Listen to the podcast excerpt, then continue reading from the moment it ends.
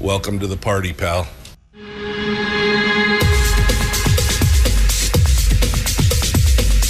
The, the Michael Dukes Show. The greed and the entitlement is astounding to me. What more could you want from a low budget radio program? This is a dumpster fire. That was just BS. It is time to get a new perspective. We know just what you need, and we've got just the cure. Open wide and prepare for a steaming hot cup of freedom. I just don't fathom it. The Michael Dukes Show, streaming live across the world. Oh, baby. It is the Michael Dukes Show. How about that? Tuesday edition. Tuesday edition of the show, and absolutely no tacos for anyone this morning, which is unfortunate because, man, everybody could use a few tacos. You know what I mean? You, you know what I'm you know what I'm saying? Can you hear? Can you smell what I'm cooking? All right. Uh, welcome back to the program. It is Tuesday, which means uh, today we're going to be doing our weekly deep dive into the uh, into the good stuff. That's right. We're gonna we're gonna talk uh, in hour one this morning. We got just a few headlines that we're gonna dive into first, and then we're going to pick it up with uh, Brad Keithley from Alaskans for Sustainable Budgets, who's going to come on board and chat with us about the weekly top three. Today on the program on the weekly top three, we're going to cover the budget as it is envisioned for us by the House Finance Committee. Then we're going to take up the uh, latest editorial from the ADN board. Brad is a little bit surprised that he is, in fact, in agreement with the ADN board on their issues with permanent fund investment. And then uh, finally, we're going to talk about why the Senate, fi- uh, Senate, uh, state Senate should be focusing on campaign finance reform. Um, it- you know, at this time, I mean, we're seventy. What are we? Seventy-one days now into the. Um, 71 days into the legislative session. I mean, technically, we should only have 19 more days, but uh, you know, these folks are going to these folks are going to push it all the way to the limit. 120 days is what they figure they have. So we'll see what goes on here uh, as we get closer to that 90 day mark. Maybe they're going to push for it to. Uh, maybe they're going to push for it all to be closed and be shut down by 90 days. I mean, they all want to get back out on the campaign trail. You know, I mean, it's like the thing they definitely want to uh, be back out there talking about this stuff. Um, all right, so that is the uh, that's the first that's kind of the first hour of the program, and then in hour two we're going to be joined um, by you because we're going to open up some phone lines and talk with you about some stuff, and then we will be uh, talking with um, um, then we're going to be talking with Chris Story in hour two for our weekly life coaching lesson. And uh, we look forward to we look forward to seeing that. We look forward to talk with him every week. He gives us something to look forward to, um, and we're really we're we're looking that. Um, so uh, what what what what where where where, are we? Where we're gonna go? Uh, what are we gonna do here this morning? All right, so we're gonna hit some headlines. So that's it for today. We got Chris Story, Brad Keithley. Tomorrow on the program, Kelly Tshibaka will be joining us in hour one, and we'll be talking with her. I don't know if you saw the latest. We'll cover this in just a bit, but the latest shows some um, some some bean counters got together and uh, shows that she could uh, that she could beat Lisa Murkowski, which um, I mean is a pleasant surprise for many of us we'll see how that uh, we'll see how that actually plays out when it's all said and done. But that is the the word is is that she could potentially beat uh, Lisa Murkowski on this, so that would be fantastic. Okay, uh, oh, uh, Kelly Tshibaka, then Mike Shower, and on Thursday, don't know yet, but I'm sure that we'll have somebody. Um, I don't know where to start. Where do we start here? All right. Well, I guess we'll. Uh, I guess we can start with that. Um, no, we should start with this. Okay, we're going to start with this, which is that the House floor session yesterday came to an abrupt end as Speaker Louise Stutes gavelled in and then immediately called for a recess after she arrived late. By the way, Uh, she said in it that she had sent a memo to legislative staff officers earlier in the day stating that all members and staff must wear masks in the House chambers. And there were members in the room who were unmasked, and therefore she was calling for a recess until they complied. Uh, uh, the cameras didn't pan over, but according to Must Read Alaska, there were three members who were not wearing masks, and that include Representative Ben Carpenter, David Eastman, and Chris Kurka. The speaker had ordered the sergeant of arms to prevent anyone from entering the chamber who was unmasked. The uh, three legislators remained in the room because if they left, they wouldn't be allowed to return without properly being face masked. Eastman went on to post uh, what he thought was going on on Facebook. He said, and I quote, the speaker has made it clear that she considers me a threat to her health based on the personal medical interventions I choose to take or not take. She's incorrect. I'm not a threat. I'm not sick. Unlike the speaker, I did not attend a floor session while sick last week with COVID, if the reports are to be believed. I do have a documented non contagious respiratory condition from my time in the military. Even so, I have sacrificed my personal health repeatedly by wearing a mask. In fact, I was the first member of the legislature to wear a mask during legislative business. However, I will not sit by while a fellow member of the legislature is threatened with not being permitted to fulfill their constitutional duty to cast a vote in the legislature because they're not wearing a mask while doing so. There's no constitutional requirement to wear a mask or constitutional authority to prevent a fellow legislator from voting. There is a constitutional requirement that a legislature faithfully discharge their duties as state legislator. Those duties obviously include the ability to vote. Um, Mustread goes on to talk about the outbreak of COVID that's currently going on uh, in the legislature was identified by Beacon, which is the company is contracted to do the testing. Beacon said that the spread is due to a large number of staffers attending Sham Jam, which is a fundraiser held locally there in Juneau at the Red Dog Saloon where proceeds are given to a local nonprofit. Mostly Democrats attended the sham jam this year. One Republican in the building commented, quote, People are allowed to not wear masks in the halls, in offices, everywhere but on the floor. The majority wants to slow roll the budget to get extra days of per diem, so they'll make silly rules to blame Republicans for the budget not moving. So, I mean, it just sounds like business as usual down at the Capitol. I mean, that's that's what it sounds like right now. I mean, at this point, masks, no masks, everything. You're gonna you're gonna you you're just gonna go ahead and uh, and and call the whole thing off because a few people aren't wearing masks. I mean, they got plexi, they got this, they got all this stuff. I mean, but I mean, if you're not wearing a mask, then that's it for you. I don't know. I'm so over all. Of, I'm just so over all of that stuff so um, so over it all. So that's the first story uh, for you to chew on this morning. You could think about that and uh, grind through that uh, a little bit. Um, the second story, uh, I alluded to this a minute ago. Kelly Tshibaka, who, of course, is challenging Lisa Murkowski, now has come out and said that according to her pollster, uh, which is Cygnal, is the name of her pollster, that she has a clear shot at winning uh, in the general in the ranked choice voting in November.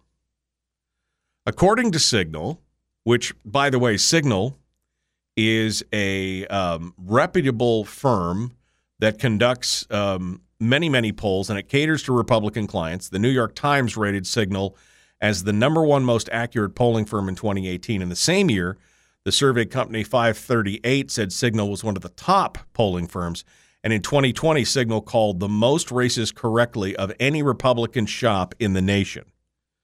So they they've got a track record to back this up. This is not just some guy in his basement cooking the books and bringing it up. So according to Cygnal, Tshibaka carries 84% of the Republican vote and leads with both men and women. On the final ranked choice results, because they plugged it all into their thing and they came up with it, she will prevail, prevail by a 2% margin. Murkowski trounces, um, excuse me, Tshibaka trounces Murkowski with both Trump Republicans and traditional Republicans, and that a strong majority of undecided voters have an unfavorable opinion of Murkowski. Um, that's, I mean, it's kind of interesting. Uh, they go through the whole thing with the jungle primary, how that works, how the ranked choice voting system works, uh, and in everything else. Uh, basically, they broke it down and said in all the scenarios tested, Cygnal says that Tshibaka wins even after the ranked choice ballot goes through its machined cal- uh, uh, calculated redistribution of votes. They said part of the reason why is that according to the pollsters, 87% of Alaskan Republicans hold an unfavorable view of Murkowski. Independents, uh, the independent voters, prefer a Republican be in the office by 13%. And that party intensity, I don't know exactly what party intensity is, but it sounds intense, is much stronger for the Republicans than Democrats. It's 86 to 58%. And this was based on a poll conducted uh, two weeks ago through phone, text, and email by Cygnal. So this is interesting. I mean, to me, this is an interesting uh, breakdown. And I'm sure that uh, Kelly Tshibaka will. Uh, Kelly Tshibaka will talk about this uh, on Wednesday as well. But again, it doesn't mean that you go re- weary in well doing. Um, I still think that Murkowski, even with all this discussion and everything else, I think Murkowski still has a favorable chance of winning simply because she's the business as usual and there's a lot of Democrats who are going to vote for her and everything else. Uh, it's going to be, well, it's going to be interesting. Let's just put it that way. It will be an interesting, an interesting race, but um, you know, it's it's uh, it's good to see at least some of the polling is showing that there are some positives and potentials in favor uh, of Tshibaka when it's all said and done. Although, again, you got to be a little cautious when you throw this kind of stuff out there, especially so early. You don't want people to get complacent. You don't want them to not show up at the voting booth. So we'll see. We'll see how that covers it here as we go through. Here's some interesting stuff. Um, the uh, the race for uh, the the race for the uh, House seat uh, left vacant by Don Young is that's a that thing's about to get real, man. There are a bunch of folks. And we talked about Al Gross yesterday. Uh, it is confirmed now. His campaign has basically said yes, he is going to file before Friday. So we're going to see Al Gross. Uh, but yesterday, in a surprise move, John Coghill came out of the weeds and uh, and and signed up. John Coghill said that uh, after much prayer, I have decided that I can't not do it. Because, of course, he knows better than you how you should live your life, right? I mean, he, he knows better than you how you should do. So he's filed already. Although, and I didn't realize how old John Coghill was. Uh, although he is well liked, he could be starting his congressional career a little late at the age of 75. Uh, he would not have a long runway to develop political seniority for Alaska. So maybe it's time to leave it to the younger fellows or ladies, as the case may be. Uh, in addition to Coghill and Gross, there have been a plethora of candidates, including Greg Brus- uh, Brelsford, William Bill Hibler III, Robert Bob Lyons, J.R. Myers, and Stephen Wright. All have now signed up to uh, to file for the special primary along with Nick Begich and Christopher Constant. And I got to say, Christopher Constant is probably not feeling great about the fact that uh, Al Gross has jumped into the race. That's definitely going to siphon some uh, votes off of him. But I mean, where does it go? I, this is this is going to be interesting. I mean, you know, Dr. Bear Killer could be coming in and he could be a real threat to Chris Constant. Does Coghill's name recognition help against Begich? Does his age hurt? I mean, I I don't know. And boy, wait till you see if Sarah Palin jumps in. I don't think it's going to happen, but if it did, imagine. Anyway, The Michael Duke Show. Common sense, liberty based, free thinking radio. Brad Keithley's up next.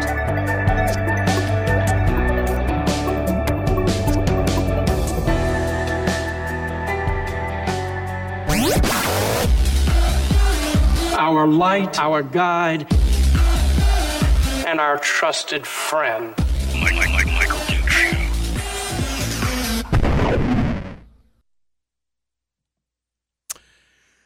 Okay. Good morning, my pretties, and your little dog too. How are you doing this morning?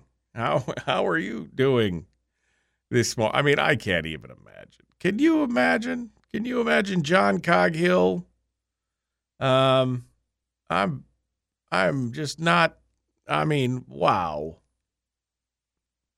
John Coghill. We worked so hard to get rid of him the first time, and then we're going to put him back in. I mean, wouldn't that just be?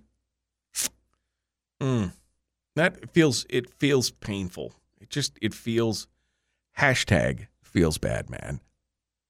Yeah, eh, you know, feels bad, man. Um.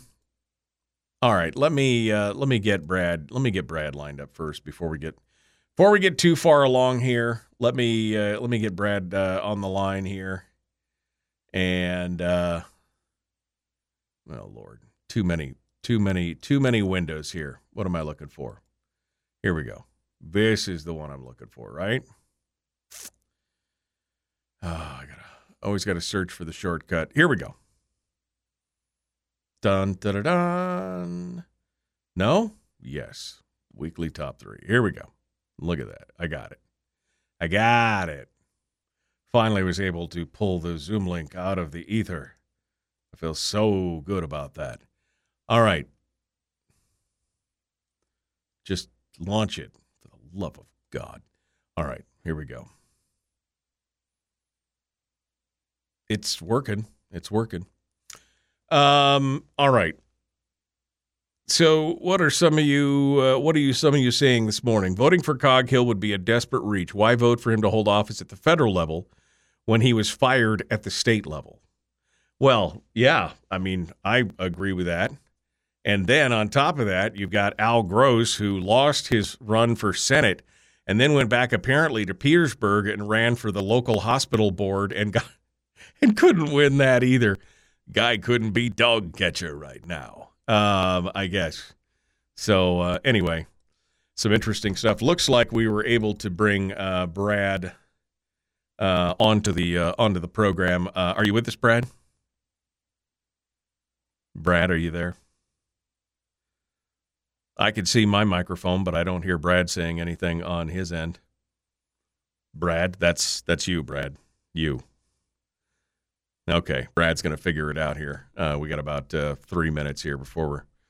I can see his lips moving, but I can't hear him. All right. Brad's going to work on it here for a second while we get that squared away. oh, there we go. There you go. There's a there's another button I gotta hit. Yeah, there's a button. This it's that mute button, that damn mute button every time. All right.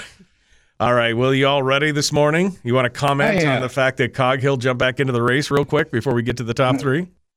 I, I liked your long, not, not a long runway to developing seniority. That's a that's a you're going to have so much fun during this congressional cycle. Well, yeah. I mean, I can't take credit for those. That was right out of must read, but I mean, it's the truth. I forgot how old he is. He's 75 years old. I mean, it's not like he can build up any seniority in the next 10 years. Um, you know, you'd be lucky to he'd be lucky to be out of the puppy pound by 10 years from now if that's the case. Um, but I think it's it, like I said, this is why I've been arguing for years that Don Young should have been, you know, grooming a, a successor, uh, or at least training up some of his aides or his interns to be able to at least have a potential to run this so that they understand the ins and outs of what's going on over there.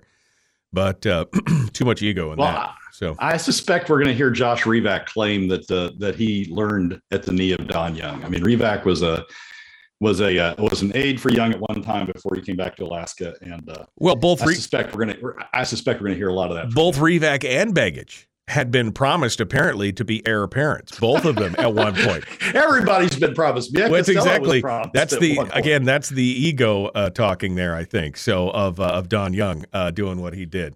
All right, well hold the line, Brad. We're going to jump back into it, folks. Please like and share this video. Like and follow the show page. Let's uh, continue ahead here. Brad Keithley is our guest. It is the Michael Duke Show. Uh, don't forget to hit, hit to uh, hit subscribe and ring the bell on YouTube uh, as well. Let's do this thing. Here we go.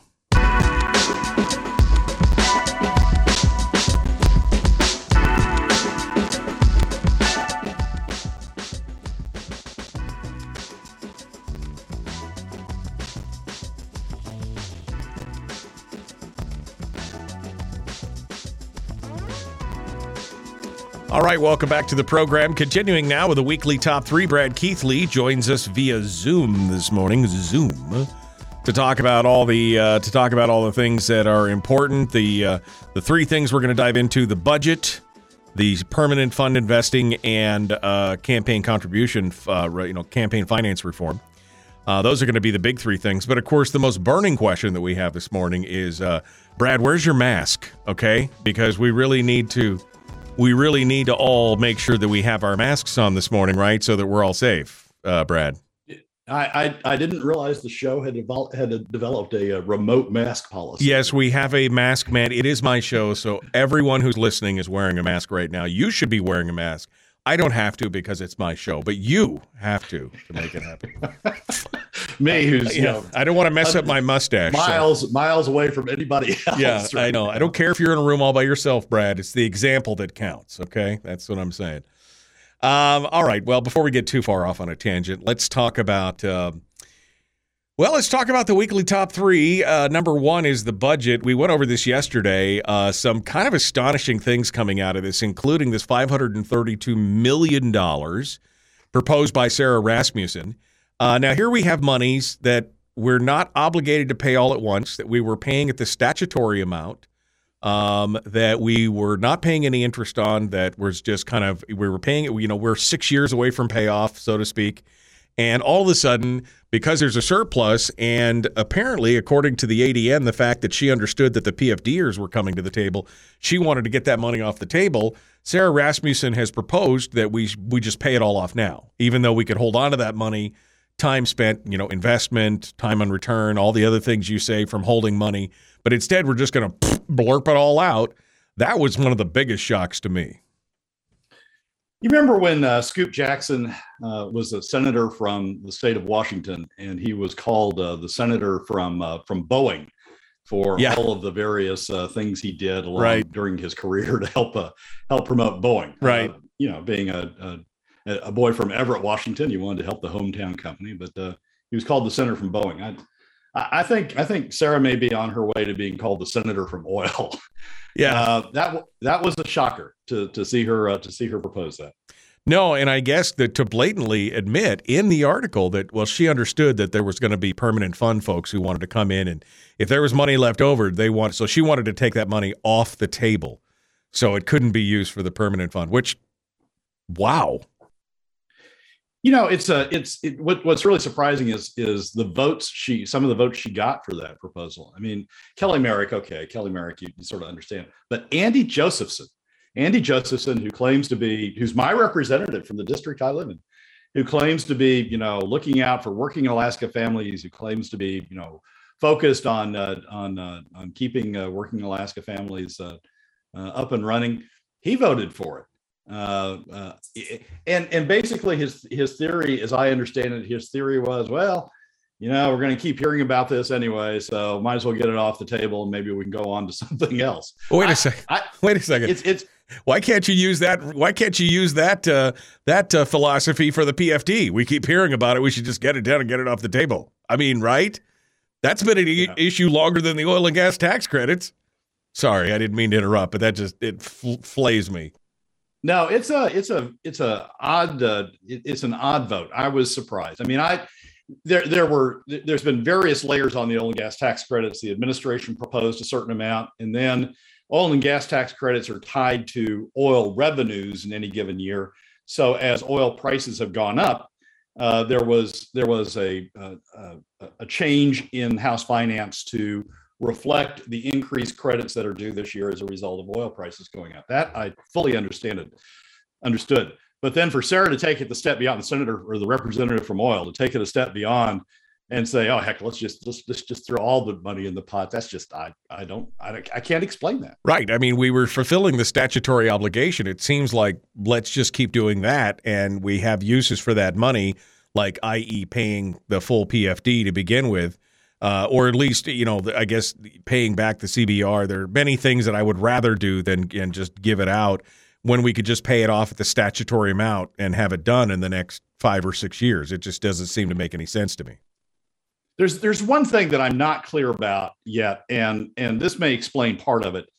uh, they may not be paying it out this year. I, they could be, but they but they may be just putting that additional amount in the oil and gas credit fund uh, and have it there for for when it's due in future years. It's sort of it's another way of stuffing money into a fund and doing it for savings. They're doing that with the uh, with with forward funding. Uh, House House Finance is proposing to do that with forward funding K through 12, and that may be what they're doing with the with the oil and gas. Wait, wait, you mean you mean they're dedicating funds? You mean they're saying that these funds can only be Wait a second. I think that there's a little clause in the Constitution that says, "Oh no, no, I'm sorry, they're designating the funds." So that makes it okay. Um, I mean, what? Yeah. Well, in, in any event, it's it's surprising to.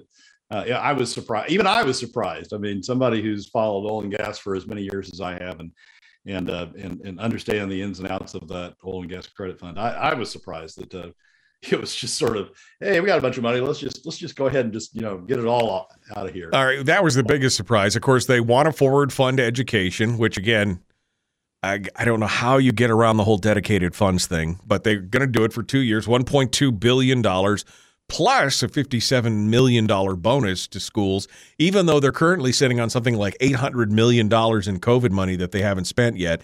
But they're poor, poor, poor, poor, pitiful me. They get another 57 million. The university gets a big uh, gets a big bump as well.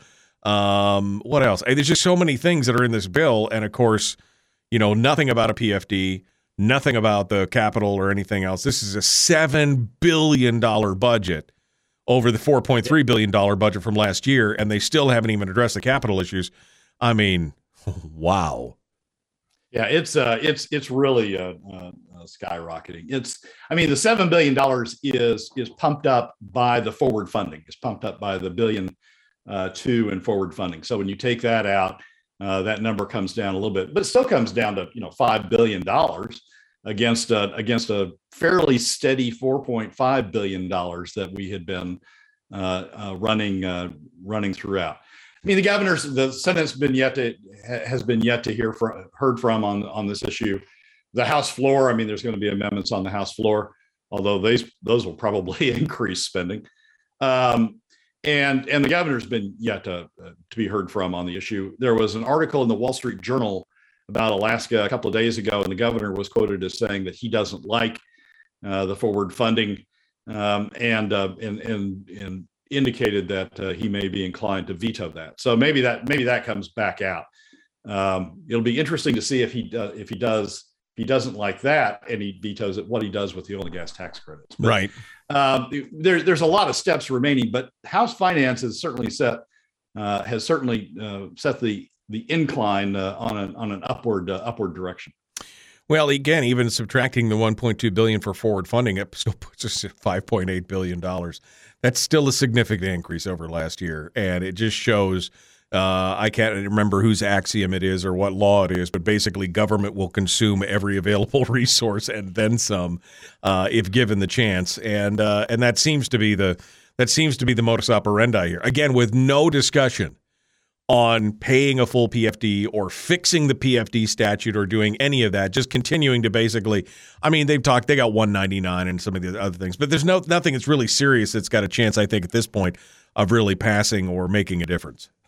Yeah, they had a they had a vote on a full PFD. I mean that uh, uh, uh, Neal Foster uh, uh, proposed an amendment that would have paid a full PFD. It got defeated seven to four. It, it was it was an odd vote. It got defeated seven to four and then the and then the amendment to go to POMV 5050, the governor's proposal got defeated eight to three. Right. So somebody somebody voted for. I haven't gone back to figure out who that was, but somebody voted for a full PFD, then voted against uh, POMV 5050. Uh, I'm waiting for there to be. Yesterday, we had Kevin McCabe on the program, and he talked about the amendment process and everything else. And he said, yeah, there's going to be a lot of talk about a full PFD over the next few days. I mean, I would like to see a vote on it. You know, I don't think it'll ever happen. It'll probably get procedurally killed, but I would love to see an amendment on the floor that basically said, "Here's your full PFD." I, you know, let's put that in and see what the actual votes on the floor is. I don't know how you know how strident the binding caucus is on the House side, but uh, it sure would be nice to see those members get a chance to actually vote their conscience on it, and then have to stick by their votes since we're coming into an election season. Oh, I think we'll see. I think we'll see that amendment. I, I don't I mean, we've seen it in in previous years. And what happens with that amendment is you pick up a couple, you pick up Neal and you may pick up Geran Tarr uh, from the from the House uh, uh, majority, but then you lose Bart LeBon, Steve Thompson uh, off of the House minority, and you sort of end up where uh, where you started by the time you by the time you wash that out. I mean, it'll be interesting to to to see it uh, come up on the floor. I don't think they can strike it down procedurally. It'll be interesting to see it come up on the floor and where people land. But you've got to understand you've got the you got the top twenty percent, the the establishment, the business Republicans uh, in the House Minority Caucus that uh, that will vote uh, vote to cut the PFD. Have always voted to cut the PFD. Give us your full, give us your your final thoughts here on the budget as you watched it come out. You know, what, what are you thinking as you look at this, um, and uh, what does it mean going forward? Well, the trajectory's up. I mean, the, the spending levels are up, um, and uh, and House Finance uh, sort of uh, set a bar uh, for what they want to do. We have not yet heard from uh, Bert uh, over on Senate Finance side. As you pointed out, we don't have a capital number yet, um, and I am certain that that Bert's going to Bert and others on the House Fin or on the Senate side are going to have their own peculiar little uh, niches that they want to uh, want to put money in. So uh, we're a long way away from uh, the end of the process, but House Finance has set the trajectory uh, as up uh, and and up in up in significant ways in terms of as you as as you pointed out in terms of the oil and gas tax credits, additional university funding, additional K through 12 funding, various savings accounts uh, starting to be uh, starting to be restuff. I mean, they they they appropriated money for um, uh, uh the higher education fund uh, that had been swept uh, by the governor. They voted to put money back in that, and it's not only Michael. It's not only FY23 that's getting affected. They put 220 million dollars, I think, in the supplemental for FY22. I mean, that's that that's that's part of the trick, right? Uh, is is when you when you you know want to keep want to keep adding money in there. You do it not only in the in the next fiscal year that you're dealing with the budget on, you do it in the supplemental for the for the budget year you got, and they put 220 million dollars um, uh, in the supplemental. So it's, I mean, the trajectory's up. The question now is whether you know House at the House floor adds more to it um, and uh, when it gets over to the Senate, how uh, how Bert uh, uh treats it when it gets over there. All right, um, let's get a quick tease on number two, uh, which is the uh, fact that, shockingly enough, you agree with something that was written by the ADN editorial board, and it has to do with permanent fund investing. Yeah, I don't know what I don't know what it says when when the permanent when the ADN editorial board and I come out with a statements uh, uh, in the same direction in the same week. Last week on the show, I talked about uh, the uh, in-state investment policy of the permanent fund and my concerns about that and my my opposition to that. Uh, over the weekend, the ADN editorial board came out with an op-ed that's virtually the same. Um, uh, they had a few more bells and whistles to it, but virtually virtually the same position. So both of us are are expressing concern about about the in-state investment uh, uh, program that uh, the permanent fund has set up. We'll talk about that more uh, after the break. All right, Brad Keithley is our guest, Alaskans for Sustainable Budgets. We're going to continue with him here in just a moment. The weekly top three continues. The Michael Duke Show, common sense, liberty based, free thinking radio. It's the Michael Dukes Show. Why not take a quick break? Be right back. Streaming live every weekday morning on Facebook Live and MichaelDukesShow.com.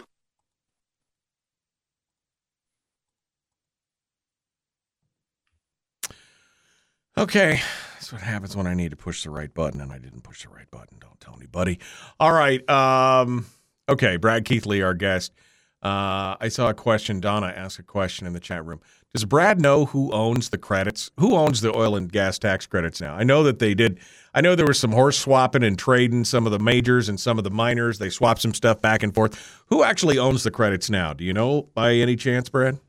Largely finance companies. I mean, largely uh, uh, the uh, oil companies that uh, that are entitled to them have traded them off to uh, finance companies as in satisfaction of of debts that they had run up. So it's not it's not so much the oil companies anymore. Um, there may be. I mean, I'm I'm I, I, I will try to go back into this because I'm a little curious about why Sara was so insistent on it. Her ties are more to the oil and gas service industry uh, than they are directly to the oil and gas industry. And there may be some, there may, there, it may be that some oil and gas service companies are holding some of those uh, credits uh, in satisfaction for services that they render to the oil and gas companies. But it's it's it's not so much the oil and gas companies that that uh, uh, develop them over the over the during the during the course of the program. It's the finance companies that that uh, that uh, uh, uh, sort of have have helped them survive over the period that that hold those credits now. Um, what is? I'm sorry. I'm just I'm reading some of the I'm reading some of the chats here. Uh, it is funny you were talking about the swapping of votes. You know, you'll get a Neal Foster and a Geran Tarr come across on a full PFD vote, and I think it's almost like it, it, it feels it feels so choreographed. Like the vote comes up, and they are like, "Well, we've got to show our constituents that we're involved here, so you, you, and you, you vote yes, and we'll vote we'll vote no, so that we can cover our or backwards the other way around. We'll vote yes, and you vote no, so you can cover us, so we'll still have we can cover the spread, but we can go back to our constituencies and say, look, we voted for you. No, I mean, oh. it, it, how much of that is just like full choreography? Uh, well, it, it, it, it, to a to a large extent, but the real the real dancer in that choreography is Sara Rasmussen. I mean, she will she will vote she, she will count heads and vote for the PFD if the PFD is going to lose. I mean, it's sort of like Elvi Gray-Jackson does over in the Senate, right?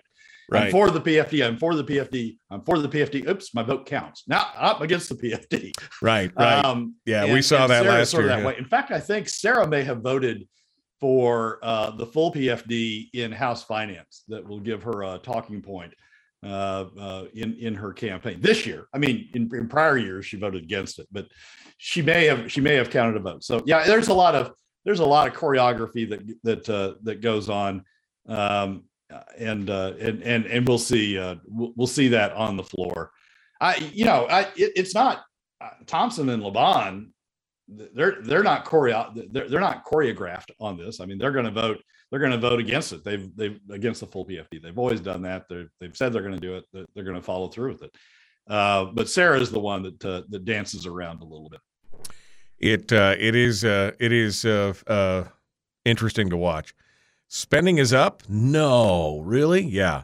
Uh, and that's it. You know, I think you hit on the thing. My one of my favorite things to point out every year, and has been for the last twenty years, once I started figuring out the machinations, was always the supplemental budget, right? Because they'll always go back, and of course, if they reference spending that year, so let's go back three years, and spending that year was you know, pick a number, $4.5 billion, $4.6 billion.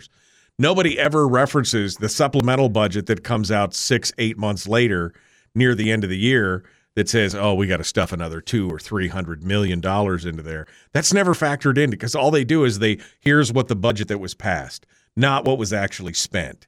And I think that is the that is the shell game that gets me every time. Look at our look at our spending trend. We've done so well, 4, 4.1, 4.3 when it's really 4.5, 4.8, 5.1 because they're coming back later and, and they're supplementing it at the end. And nobody really pays attention to the supplemental budgets at the end. I mean, nobody's really, you know, no newspaper is focusing on, well, this is what they passed, but then they had to increase it by five or six percent in the supplemental budget at the end of the year. It's just it's astonishing to me that nobody catches that. Yeah, usually there's a there's about a fifty million dollar supplemental. So when you do projections of where your budget's going to go, you usually add about fifty million dollars to uh, to to that budget to account for uh, uh, to account for the supplemental. And uh, but this year it's two hundred and some odd million dollars. So you know that uh, the the proposal coming out of House Finance at least is two hundred and some odd million dollars. So you know there's there's some stuffing going on in there. And you're exactly right. I mean, it's a great place to stuff it because everybody focuses on the next fiscal year uh, they're looking at all of the bells and whistles that got added to the next fiscal year, uh, and you just sort of, you know, just stuff, just stuff a little bit in that in that in that back one, and um, and and people don't pay attention to it. I'm I'm a little surprised. I guess. I mean, I went yeah. to the supplemental we, first because I wondered what they were doing. Right. Hold on, Brad. We're going to jump back into it.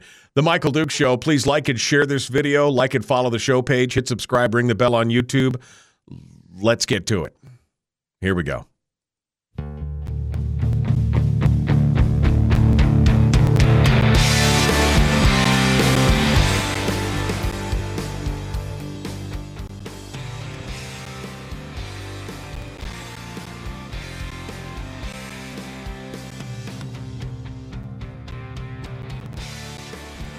All right, continuing now with Brad Keithley, Alaskans for Sustainable Budgets, the weekly top three. We're coming in to talk about uh, the PFD, or excuse me, the permanent fund investment, and the fact that Brad and the AD editor- editorial board seem to be sharing a brain for a week or so, uh, which is a little terrifying to think about. Brad, what uh, what's going on here? Well, the, the editorial is entitled The Alaska Permanent Fund's Investment Mistake. And if you haven't read it, it's worth uh, for those interested uh, in this issue. It's certainly worth going back. It is a it is a soup to nuts uh, uh, uh, takedown of the Permanent Fund Corp's Alaska specific investment policy or allocated Alaska investment policy, um, and raises all of the issues, the issues that I've been concerned about, which is favoritism to some Alaska industries over others. The concern you raised on last week's show, which is you know what do you what happens if we have a one of these investments that they've made uh, or uh, an investment they haven't made yet, but we start losing a lot of uh, a lot of employees, the business gets in trouble. Uh, can can the investment fund really disengage from that business, or you know, is there a lot of pressure for the for the for the uh, investment fund to, to go in and help support that business? Um, and so it's a uh, it's a it's a, it's a great editorial for for raising issues. It also did something something that I hadn't uh, seen before. It also sort of brought uh, one issue out of the woodwork uh, that uh, that some are using to to defend the permanent fund uh, uh, corporations policy, and basically that defense is: look, we don't have um, a lot of capital in Alaska. the defense is we don't have a lot of capital in Alaska. We don't have a lot of capital expertise in Alaska. We don't have a lot of venture capital firms. We don't have a lot of venture capital here. And so, what and, and so the defense of this policy is what we're really doing with that policy. In part, what we're really doing with this policy is we're building up venture capital expertise, and we're benching and we're building up venture capital to be used uh, for Alaska industries. And isn't that good? Uh, the defense goes. Isn't that good that we're that we're injecting uh, this new capital and uh, we're attracting this new expertise to Alaska. Well, that's I mean that that's that proves the issue that I'm concerned about, which is we're using this money to to pick winners and losers and to build up an Alaska industry that otherwise isn't being built up uh, through the through the private sector. There's not a sense of a of a need for it um, in the private sector. Right. So. I mean, even the defense, the best defense that I've seen thus far for why this policy is a is good policy, uh, from the standpoint of the Alaska proves proves the point that I'm concerned about, proves the point that that the ADN and uh, others are concerned about. We are creating artificially. We are using the permanent fund to create artificially uh, uh, uh business investment and business activity uh, in Alaska that the private sector otherwise doesn't think is needed in Alaska, and and we're and we're propping that up, or we're supporting it, or we're creating it through the use of of permanent fund assets. I just I just think this whole, you know, dedicated to Alaska sector uh, uh, policy that the permanent fund is, has adopted is is going in the wrong direction, uh, and I just think it sends us down a road that uh, has no good uh, endings at it. it. You know, even yeah. if even if at the end of the road, what it does is produce a return that is in fact commensurate with the returns we could have gotten uh, elsewhere. We've run a bunch of risks going down that road that at some point uh, will go bad on us. Uh, and all we've done is we've gotten returns that are commensurate with what we could have done by not going down that road in the first place. Yeah. So I just don't, I just don't, I don't see any justification for this. And as I say, even the justification that's come out of the woodwork because of the ADN uh, editorial, I don't think uh, uh, has uh, has any validity. No, and and again, I think it, it hits on the key point of what you were just talking about, which is government interventional in, in intervention in the free marketplace. If there was a demand for that, private business would step up and private investors would step up and do it. The only reason they're doing it is because it's free government money, right? And then of course it takes more free government money to prop it up, and uh, and that goes that goes on and on and on. And it may develop a return in the end, but at what risk and at what cost? When the money could be put in something else that is more solid, more stable, and uh, and doesn't, I guess, monkey with the with the free market at that point. Right, and and we just and and and it creates all sorts of, of needs to to keep track of what it's doing, to put governors on what it's doing, to you know to to to keep an eye on what it's doing that we don't need when the when the investment's being made elsewhere. Yes, there is a risk for conflict of interest. Yes, you know you could invest in a in a corporation in New York who which is run by the brother-in-law the guy doing the investing. Yes, there's the risk of that but the risk of that is is a lot lower and a lot easier to look to, to look after than the risk of you know the shenanigans that could go on in Alaska uh, with uh, the brother-in-laws are a lot closer uh, uh in in Alaska uh, with uh, with those sorts of investments and those sorts of policies. So it's um it, it's I, I, I, as I say the one justification that I've heard now for why this is a good thing still doesn't sell it to me. It's just another it, it's sort of a sort of the argument is our industry is better. Um, you know, the, the the venture capital industry is better. It's important, and so you ought to favor us. Yeah, yeah, yeah. Don't worry about these other things. You ought to favor us. So it's just I'm, it, it's picking winners and losers. Which again, government picking winners and losers, they don't really have a great track record on that. Let's just put let's just put it that way. Uh, all right. Well, let's uh, let's take a look uh, then at number three. Again, you can go out and read the article. I posted it up in the chat room for the opinion piece from the ADN editorial board. Um, I don't know if anybody outside of is outside of this is listening to that, but they should be paying attention to it for sure. Um, all right, but let's talk about the third big one, which is that the Senate, state Senate, should be paying attention to campaign finance reform uh, and campaign finance laws which the House is, has been paying attention to. If you remember earlier on, APOC basically lifted all limits for contributions on candidates in an effort to conform with this with the uh, court ruling, uh, and left it to the to the legislature basically to take care of. The House has taken it up, but the Senate so far doesn't seem interested at this point. Brad. Yeah, and that's and that's troublesome to me. I mean, I understand. So the House passed uh, a campaign reform uh, reform uh, bill that would that would put limits on contributions in state races, state and local races, would would expand uh, uh, the disclosure requirements, sort of reinstate the system we had uh, before the Ninth Circuit started uh, started monkeying with it, um, and it passed the passed the House with significant Republican opposition. Uh, and I understand the Republicans had concerns with it, had concerns with that bill, but I don't think anybody should have concerns with with putting limits on campaign uh, uh, donations. I mean, we have a top 20% problem in this state already that shows up uh, with uh, with the permanent fund and shows up with things like with the permanent fund corporation's investment policy. We have we have a money influence problem in this state already, and and and I think it, I think it's foolish of of any party, either party, to uh, uh, to not want to put limits back on uh, limits back on uh, uh, campaign uh, donations.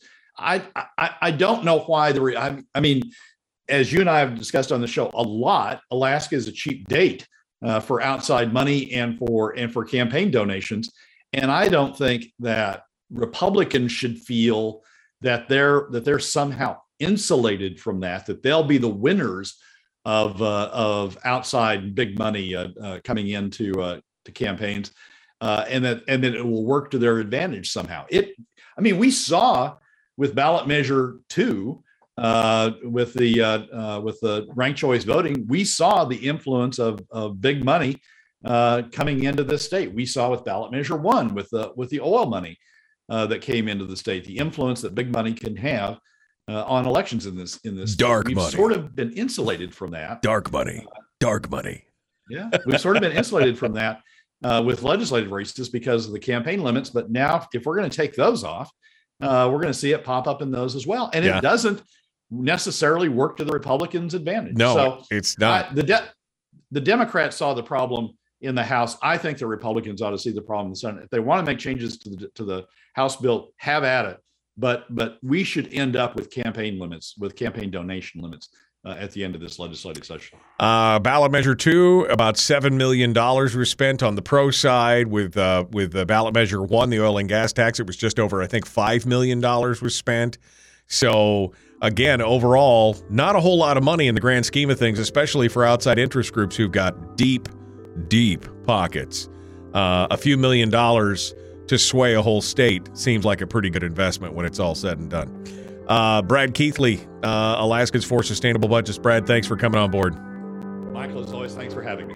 All right, folks, we are out of time for this hour. We got more coming up. Hour two dead ahead. Chris Story will be joining us. We'll take some phone calls after the top of the hour. Uh, during the uh, top here, we'll talk with Brad a bit in the break, and then we'll come back with your phone calls. Hour two dead ahead. The Michael Duke Show. Common sense, liberty based, free thinking radio.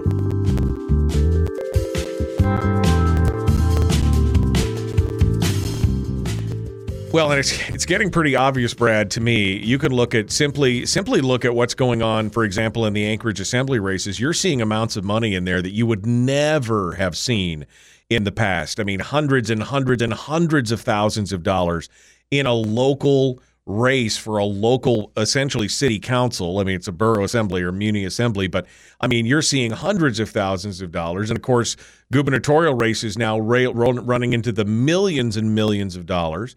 If they take the cap off that, and again, it only took five million to get ballot measure one passed, and only took seven million to get ballot measure number two passed, which is a drop in the bucket for many of these, you know, uh, legal and political groups out there and PACs and everything else.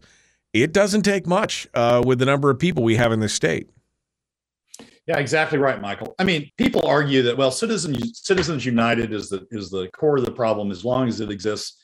You know, PACs can have unlimited amounts of money and they can spend that in state races. So what's a, what's the problem with giving it to to individual candidates? Well, the problem is that that it influences individual candidates getting those money that that money for themselves influences them. I think, uh, in my experience, a lot more uh, than a PAC supporting them. If you've got somebody who's sent you a check for hundred thousand uh, dollars in your campaign and you've received that and you've put that into your uh, your campaign, you're going to listen to that person a lot more, uh, frankly, going forward. That person a lot more than you're going to listen to the PAC that happened to uh, happen to support you in that campaign. Yes, you're going to take the PAC's phone calls, but you're not you're not going to have the same connection to that to that money to the to the source of that money that you do if uh, if you get it directly uh, into your campaign.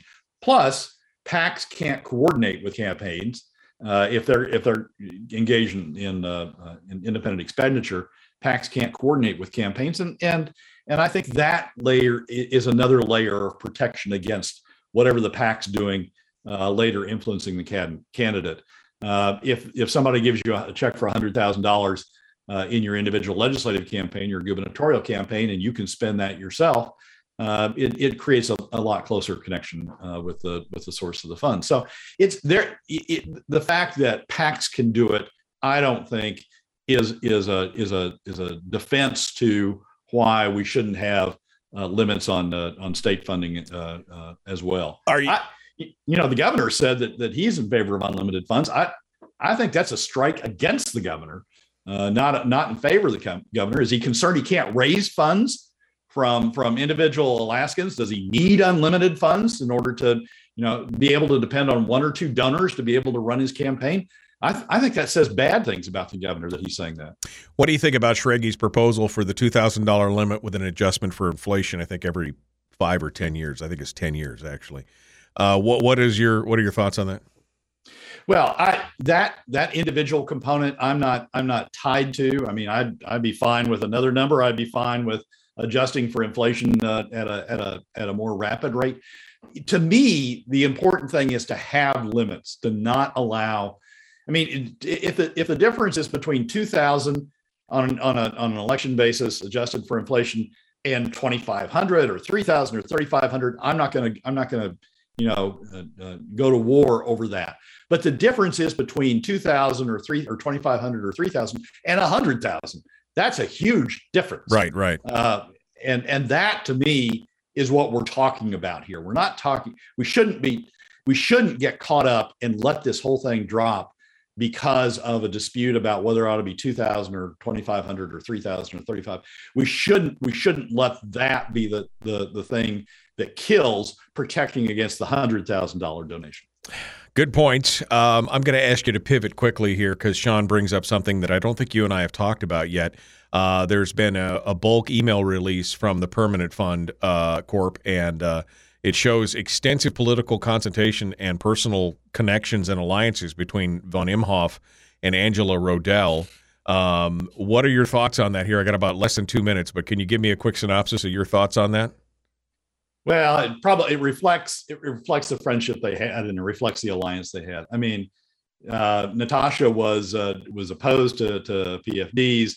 Angela was uh, the facing court uh, for the Permanent Fund Corporation uh, uh, during the Wielechowski challenge to to Governor Walker's veto. I think Angela has had the personal problems with personal issues with the PFDs uh, as well. And so that that alliance with uh, von Imhoff doesn't uh, doesn't surprise me. I mean, I yeah, there are a lot of reasons to have been concerned about Angela. That is the, fact that she talked to Natasha uh, is is a very small one to me.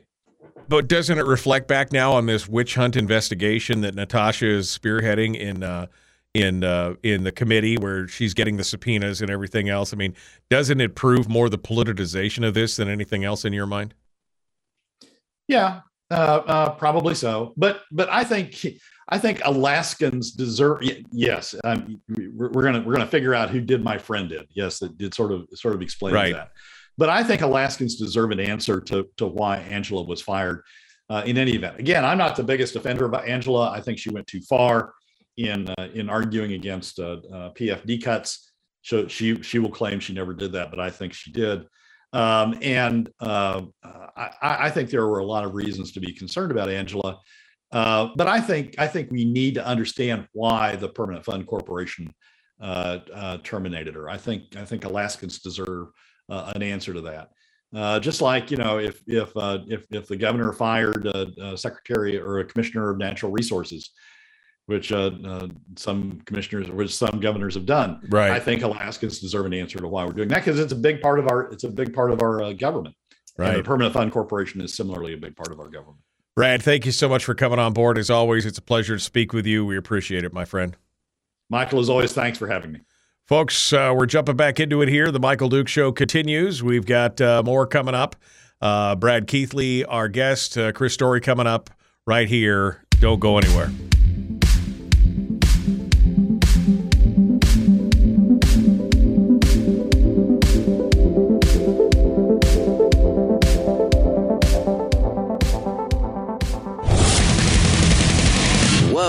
Buddy, put that thing back in its holster. We haven't gone anywhere.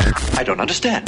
Check out the MichaelDukesShow.com for information on how to get access to the podcast. Welcome to the party, pal.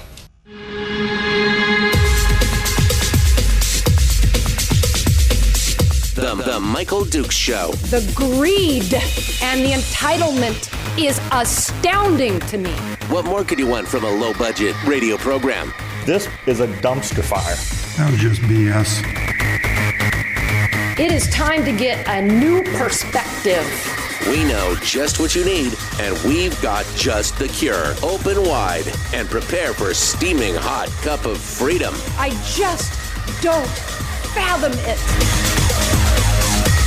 The Michael Dukes Show, streaming live across the world. Oh, baby, across the world,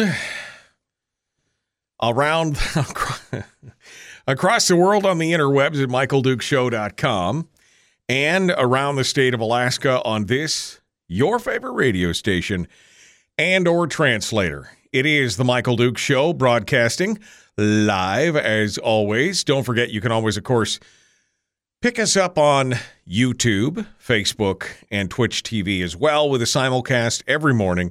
And of course, don't forget, podcasts. Podcasts are available every morning uh, right after the show. And you can subscribe on your favorite podcast device um, uh, or podcast program Castbox, Stitcher, iTunes, Apple Podcast, Google Play, Spotify, wherever you find it. It'll come in there. Um, all right. So hour two of the program, we're just finishing up. Brad Keithley uh, was with us here, and uh, he laid out some interesting things. And I'm going to open up the phone lines for this segment. if you would like to uh, sound off on anything that Brad was bringing up, and if you've got some quibbles or things that you would like to take issue with, we'd love to hear you this morning. Here's the phone number uh, 907 433 3150. 907 433 3150, the Pivotel call in line. Uh, and that is uh, powered by our friends at Pivotel and Satellite West. Um, I would love to. Uh, I'd love to love to hear from you this morning. Here as we get ready to do it, Chris Story, the man from Homer, will be joining us in the second segment of the program here, about uh, 15 minutes from now, and he'll be sharing with us uh, some life tips, some positivity, some PMA, and uh, uh, you know, life affirming stuff. That's all coming up here in uh, just a few moments. But since I just mentioned uh, Satellite West the as the sponsors of the program, and we want to say thank you to them for sponsoring the program because hey, they help uh, they help me come in here. They put cream in my coffee every morning and uh, make this whole thing worth it. We want to say thank you to them and to the newest sponsors from Satellite West, the Bivy Stick. Now you're like, what the heck is a Bivy Stick? B I V Y, like bivouac the Bivy Stick. What is it? Well, um, it's a fancy little doodad that connects to your phone and basically turns your regular cell phone into a satellite communications device. It's that easy. It's about half the size of your cell phone. You tether it with Bluetooth, you download the app, and now all of a sudden you can send text messages, you can send emails to your friends, your loved ones, your families, no matter where you are in the world. It doesn't doesn't matter where you are you can send a text or an email to anyone. In addition to that, it has uh, the mapping feature in it. Obviously, it's got all the maps from wherever you are around the world, and it allows you to drop a pin or ping them to tell people, I am here, right?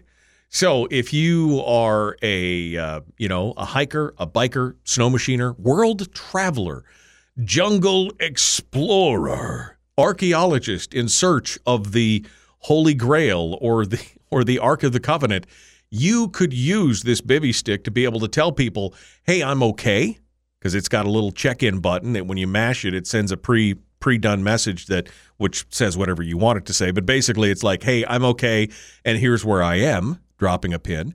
And it's also got the little red emergency button. You'll flip the thing back and you push the button, and it says, "Ow." come help me. I'm here. Right?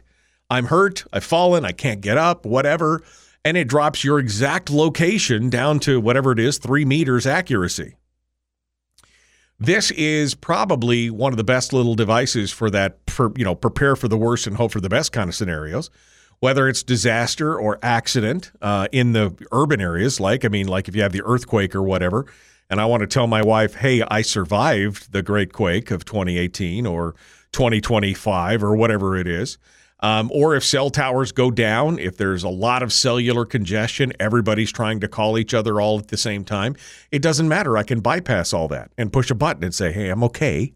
And this is where I'm at. Or I can actually send a text message with more details and my location. If I'm hunting or fishing or flying or boating or, or training or whatever I'm doing, I can set it to drop pins every 10 minutes, five minutes, eight minutes, two minutes, however many minutes I want it apart. I can have them drop, and so they can follow my progress wherever they go. Uh, it's only $199 uh, with no activation fees.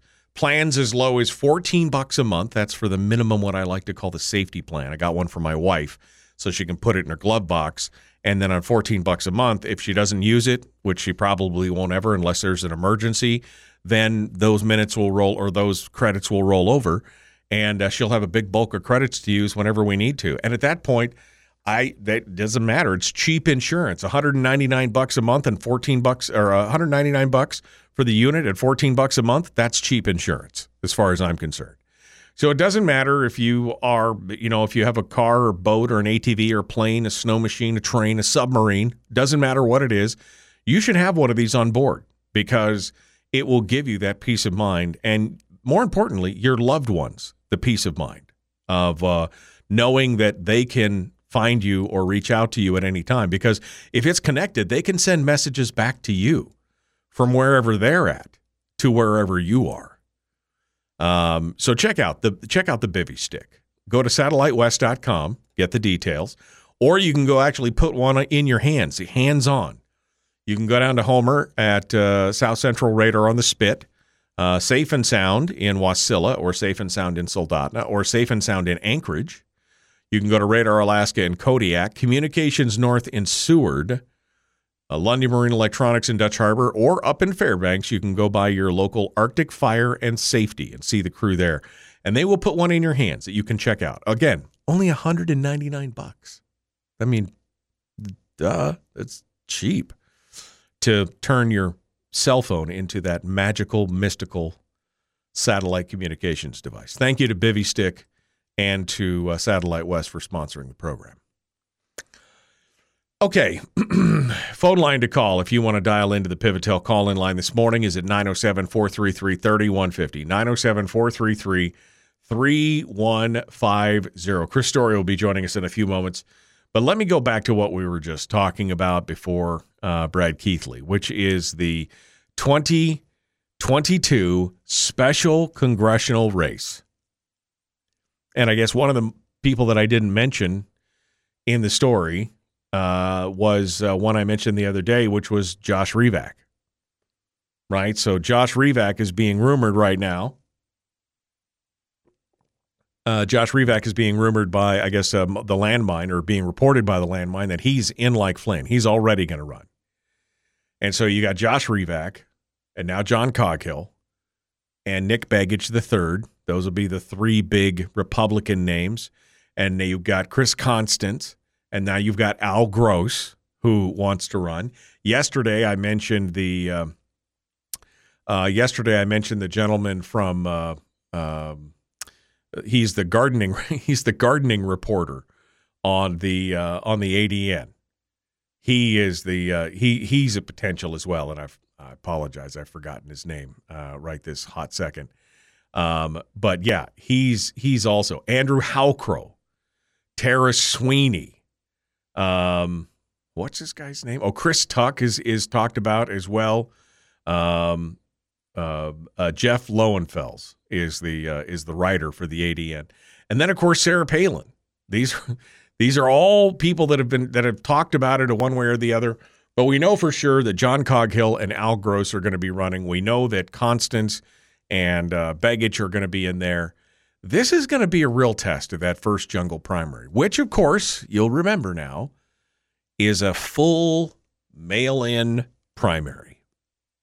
There is going to be no in person there's going to be no regular, which immediately is going to send a lot of people up into a tailspin because oh, that's how they manipulated and that's how they stole the election, and that's how.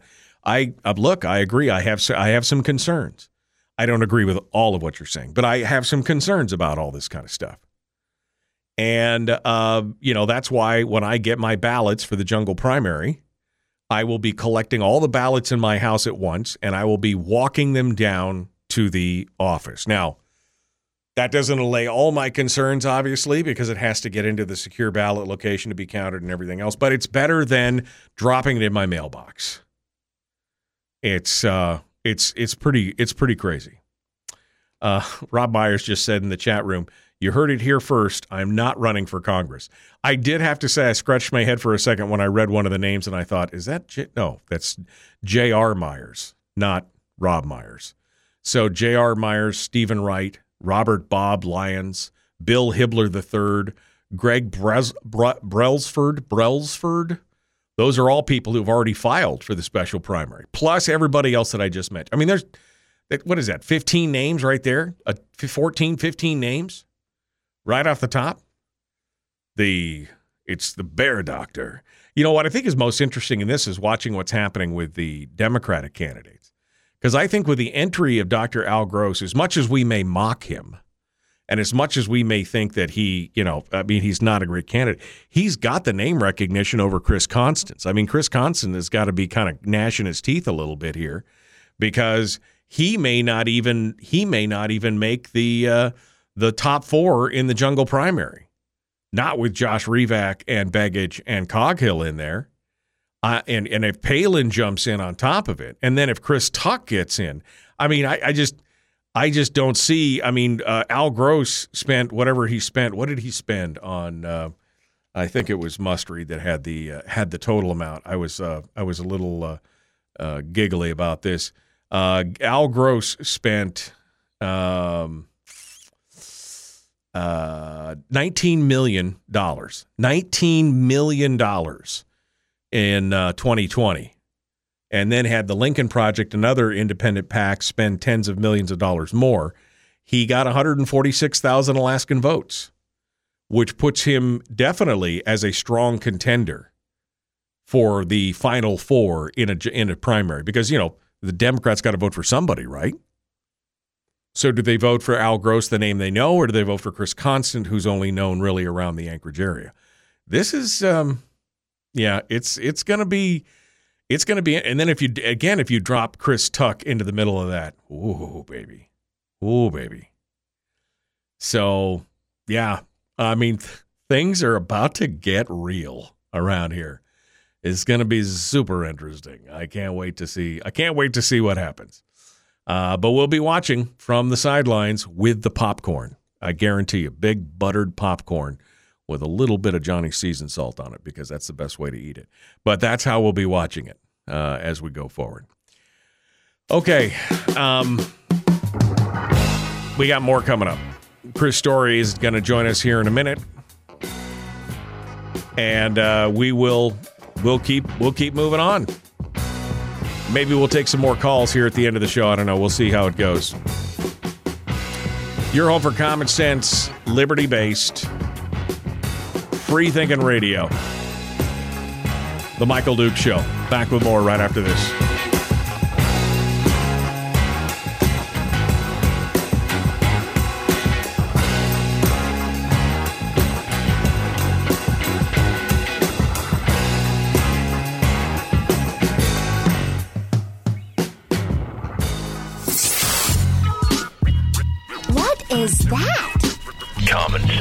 Regularly heard on American radio. Mike, Mike, Michael Duke Show. Radio.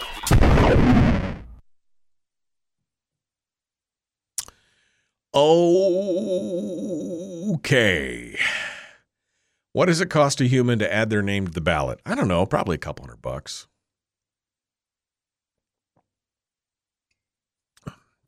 Probably.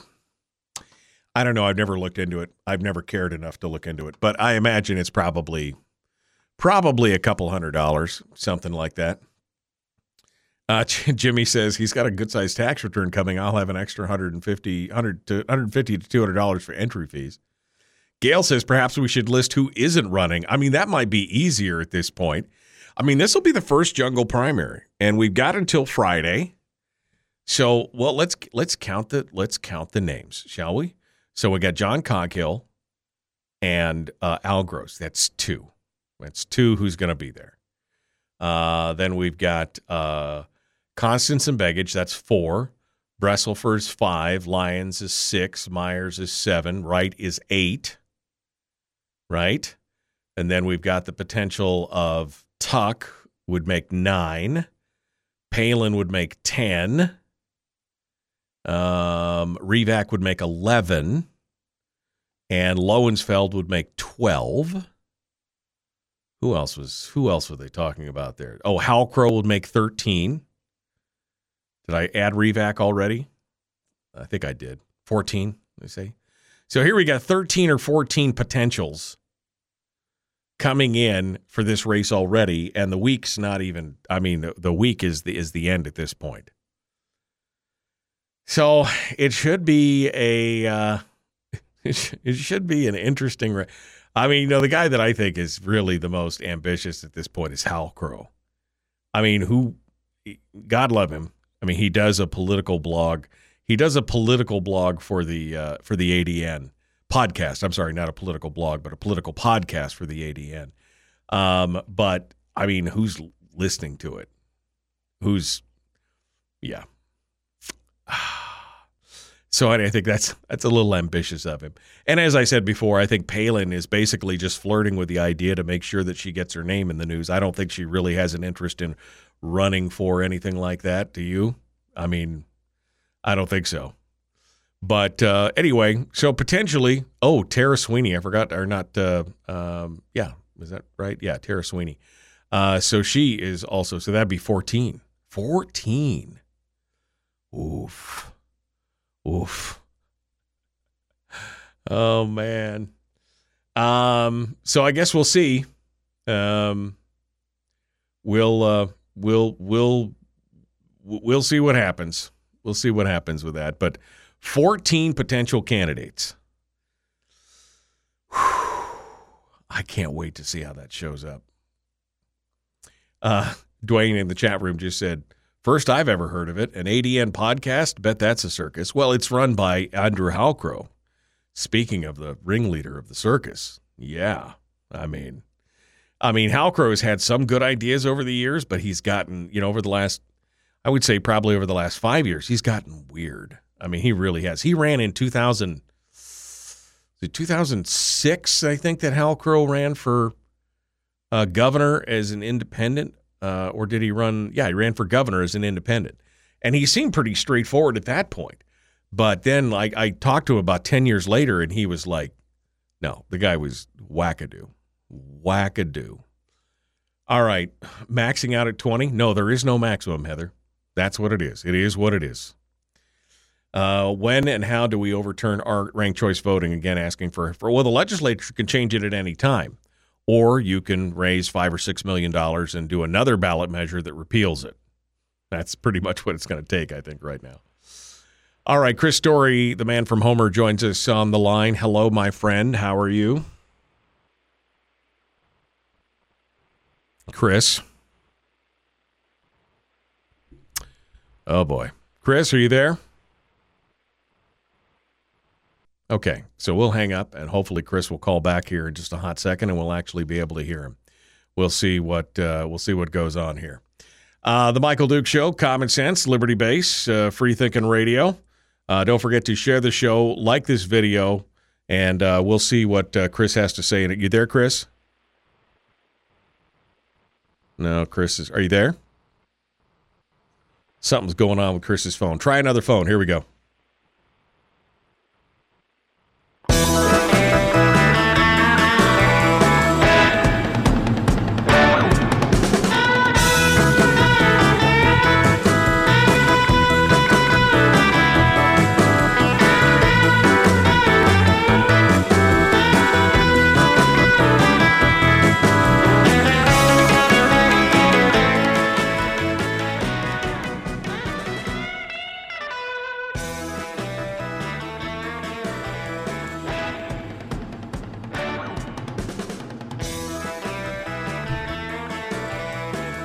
Right, welcome back to the program. Continuing uh, now with our guru of positivity, the life coach extraordinaire, the man, the myth, the legend in his own mind. Uh, it is my friend, the one, the only, Chris Story. Are you with us, Chris? Can you actually hear us now? No, I can hear Chris. Or you, apparently, Chris can hear us, but uh, we can't. We can't hear him.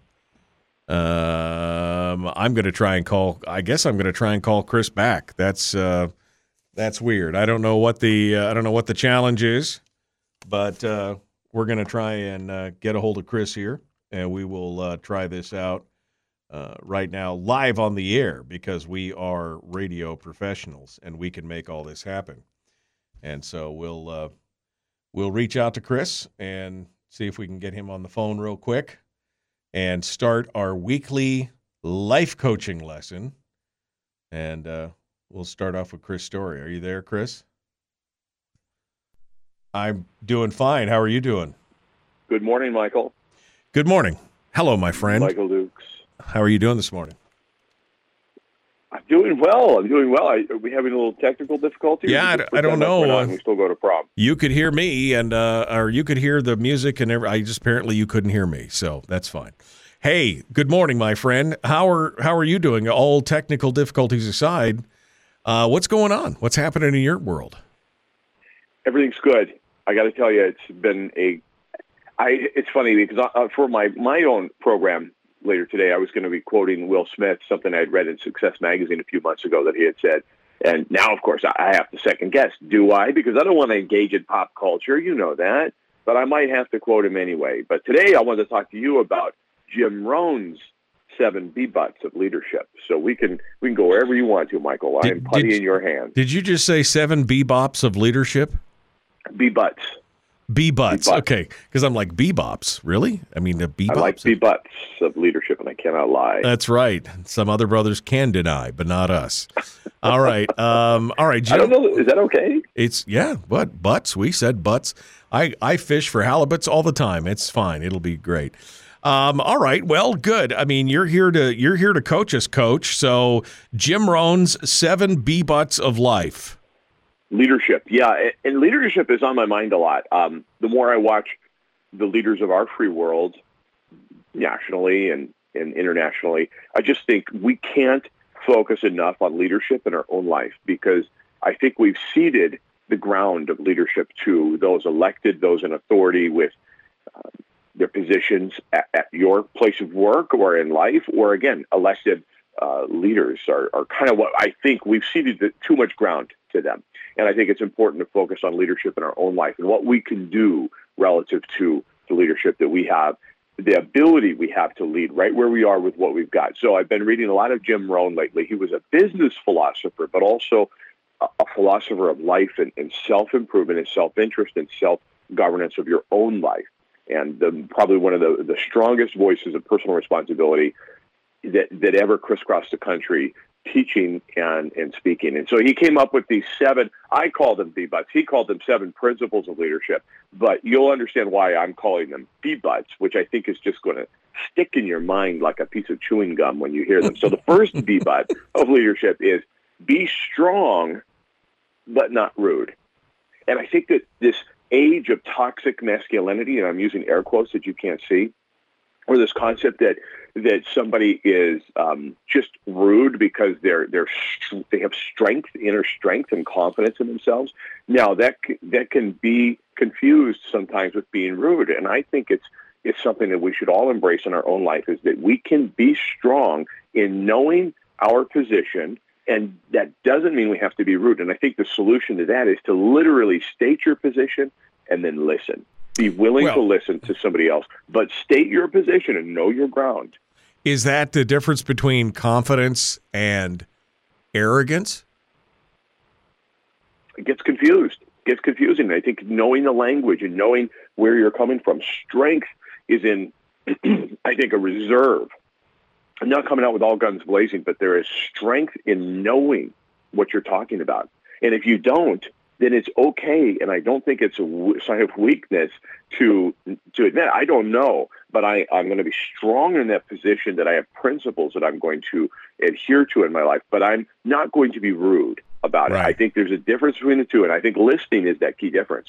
Um, I really do. I was approached by a, a liberal acquaintance the other day who said to me that um, he really appreciated um, my radio program because he said, you know, I don't think we get everything when we only listen to the left. I don't think we under have a full understanding. And if we only listen to the right, I don't think we have a full understanding. He goes, I really appreciate uh, what you've said and, and how you've helped me understand some of these other issues. I found that to be incredibly strong. He was willing to say, look, I have my principles, but I'm listening to you and you're having some influence or at least helping me understand. So I think that's strength, but not being rude. And the second B bud is be kind but not weak. And you see, these all link together. So when you think about leadership, you do want a, a kindly person or somebody who has compassion, empathy, if not sympathy, at least empathy for others. But that better never be actually conflated with weakness. Right. Because weakness is something altogether different. And when you are a weak leader, you're actually harming the people that are behind you that are self proclaimed followers or followers by uh, circumstance or proximity, doesn't matter. If you're weak, then you're actually doing a disservice. So you can be strong but not rude and kind but not weak. And I think, again, this is why language is so important that we understand the difference between these words. It's the balance, right? I mean, you've got to find that happy medium of of uh, you know again of being strong with that and it seems like rudeness is the is the is the the way of the day i mean like you know we see it on social media people aren't just disagreeing; they're trying to, you know, verbally eviscerate people. Um, and and again, being strong in your convictions or strong in your beliefs without being, you know, or kind in your beliefs without being weak. Um, you don't want to be walked over, and it seems like everything on social media is reinforcing all the wrong sides. They're they're they're they're they're reinforcing all the butts on the B butt uh, scale, so to speak. Absolutely. And the third uh, B butt of leadership is be bold, but not a bully. And again, all these things tie together and have commonality, but they do make distinct different points. And so to be bold is to be able to speak your mind. Use your First Amendment freedom of speech, be it in public, the public square, which today is social media or in newsprint for those that are still writing into the newspaper or what have you, or just speaking in a conversation or speaking out um, if you were to, to attend a rally and feel comfortable to speak out, whatever, but be bold but not a bully. And I think that all comes back to my first point about listening, being willing to listen. So being bold doesn't necessarily mean you're going to bowl over somebody else. You can listen to them and in so doing learn what it is they're actually trying to say and get to the bottom of it. And then again, be bold on your own principles. Never do you have to, to cede the ground to your principles, but you might actually learn something if you don't bully somebody. You might actually ask clarifying questions.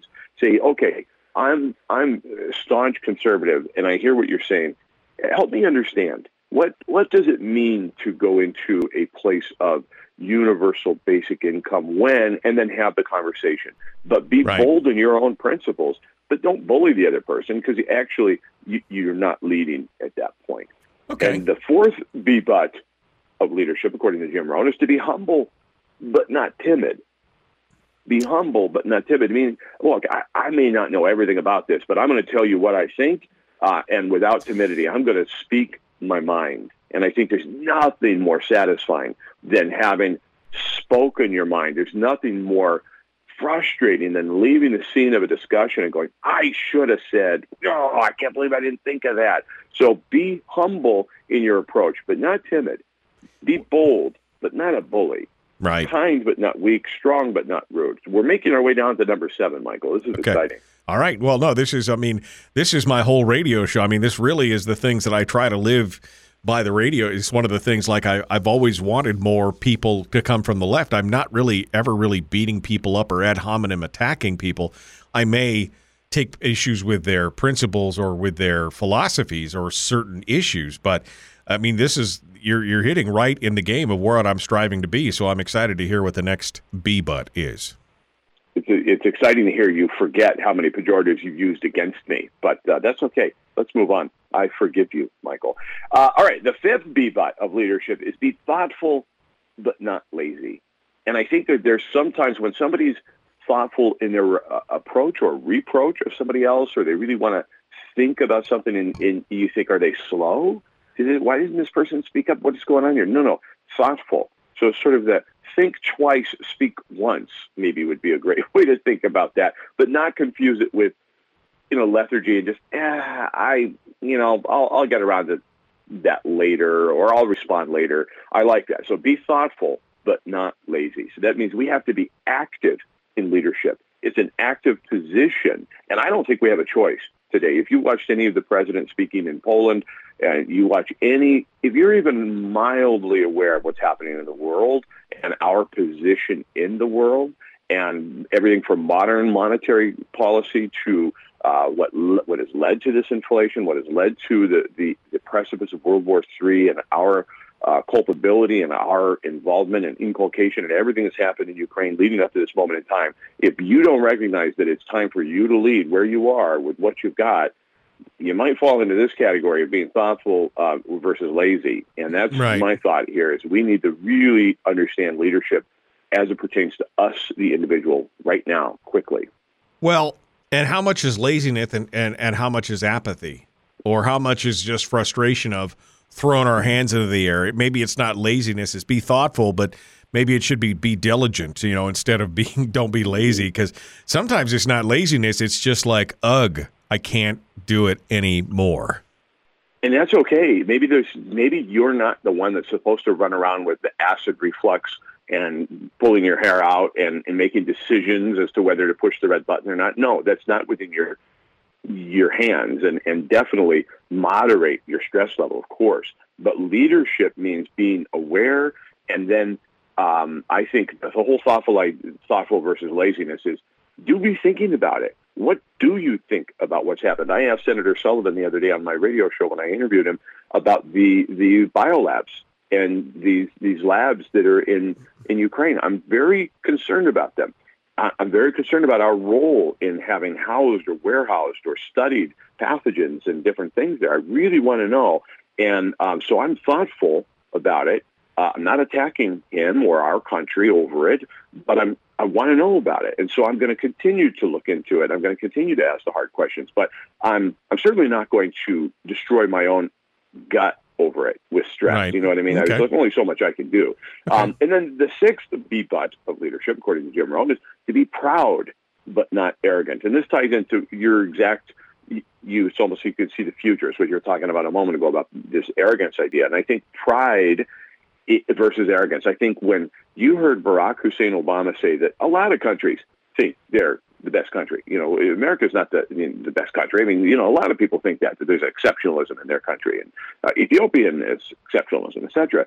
And I think the idea of being proud of our country and arrogant get conflated too often. And this is, right. you know, pride of a leader, pride of somebody that's actually maybe uh, really worked hard to get where they are. And I think our country has. We've been an exemplar of having to work for what we've got in this country, uh, from everybody from carving uh, slavery out of our country and taking that thread out of the fabric of this nation and, and still fighting, you know, civil rights and racism, et cetera. I think that's all part and parcel. I'm proud of this country.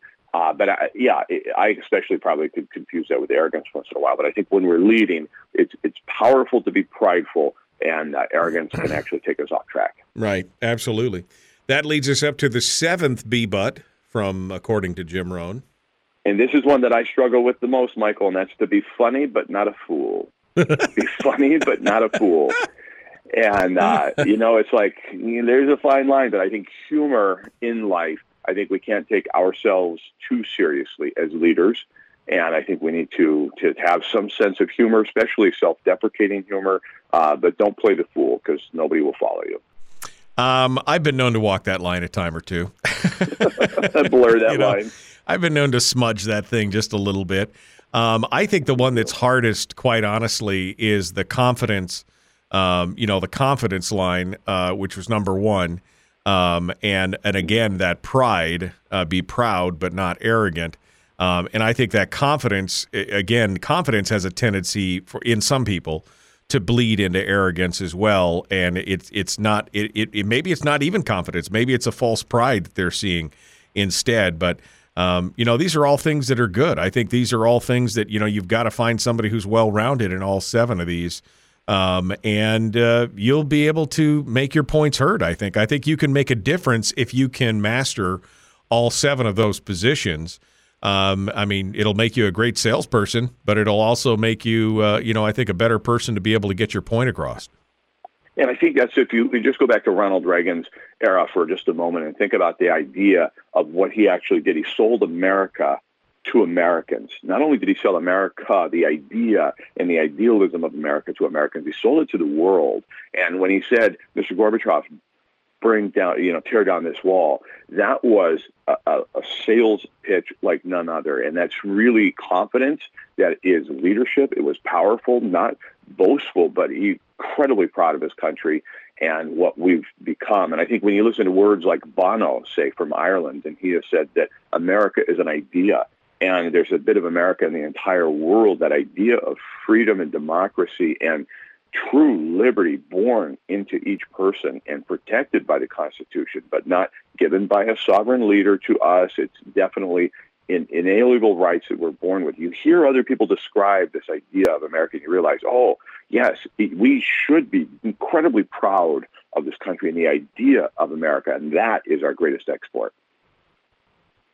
I think you're right on. I think you're right on with that. Um, uh, we're about to wrap up here, Chris. Uh, uh, are you are you, uh, you, you were just talking about Ukraine and the biolabs and everything else?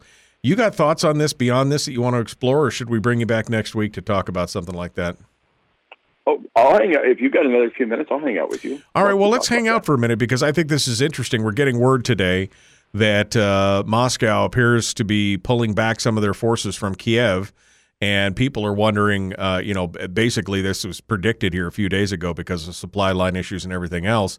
But it does leave me some questions as to where do we think it goes from here and some of the things we're hearing about. So I want to get your take on it because I believe you're a reasonable guy. I mean, I hate to say that in front of you, but everything, but I believe you're a reasonable guy, and I'd like to get your hot take on this. So don't go anywhere. The Michael Duke Show continues. Chris Story is our guest. We will continue with more right after these messages. Don't go anywhere.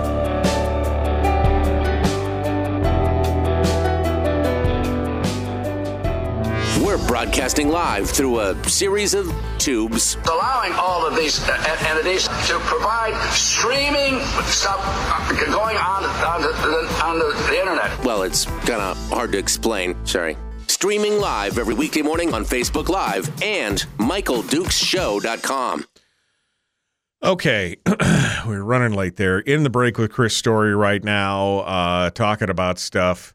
Um, you know, I get I got a call the other day, Chris. Uh, this is the second time I think in a week that uh, this gentleman has called. He listens to Firearms Friday from Las Vegas, um, but he has called in twice now to tell us that. Um, that uh, you know Putin is uh, is actually you know rooting out the new world order and the uh, oh actually I think he said it was the Jew world order if I'm not mistaken uh, and that he is the one that's actually saving us from from all the one worlders and and everything else and that uh, if we just knew about the Nazi brigades and everything I mean uh, which apparently is a this is a person who's called in the past and been you know fairly straightforward and conservative but I've seen these kind of ideas and memes going on.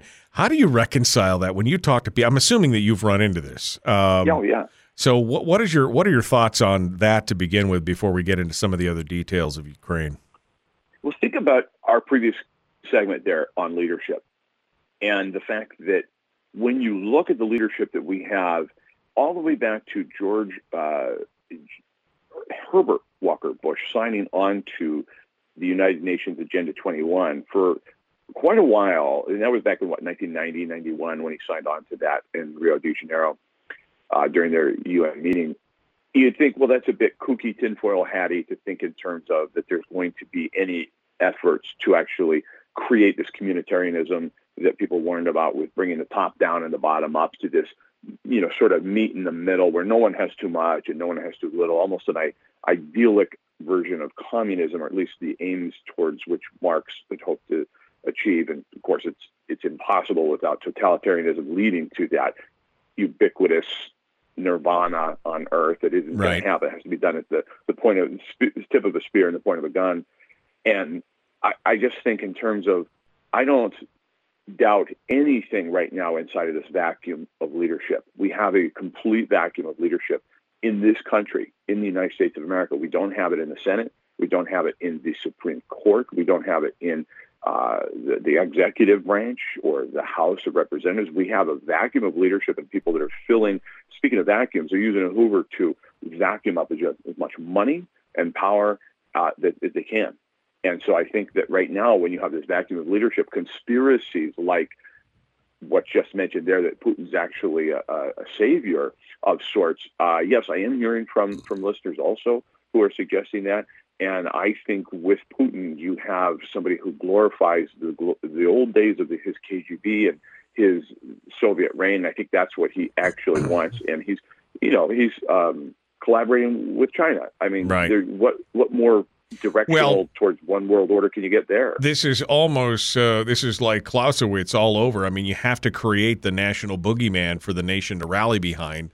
And in this case, they had to rally behind the fear of Nazis. I mean, obviously, you know, the Russians felt the sting of the Nazi machine uh, much deeper than anybody here in the United States because they faced them right on their doorstep, you know, and, and, and hundreds and hundreds and thousands of Russian citizens and civilians and, and soldiers were killed.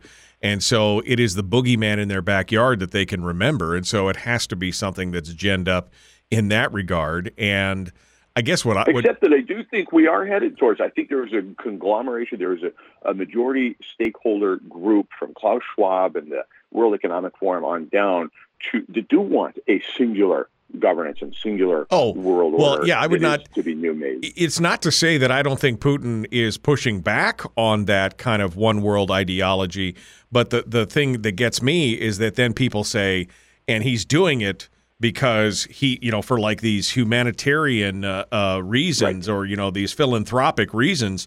And the bottom line is, no. What he wants is he wants to create a new imperial Russia or a new, right.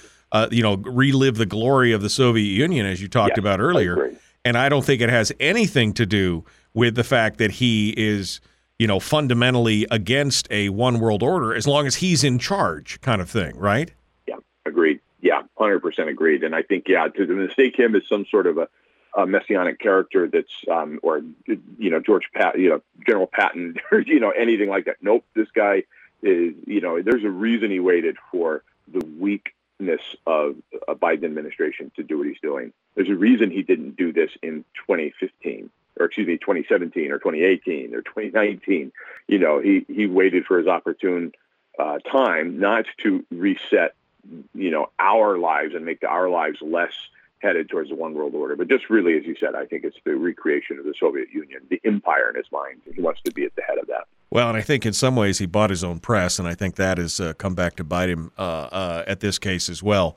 Uh, but we're 20 seconds out, so we'll uh, we'll rejoin it. And uh, I don't normally dabble in the geopolitics region. Uh, but I'm interested to hear what Chris has to say about this. So we'll get his take on it, and it'll be an interesting discussion. The Michael Duke Show, common sense, liberty based, free thinking radio. Like and share this video. Like and follow the show page. Here we go.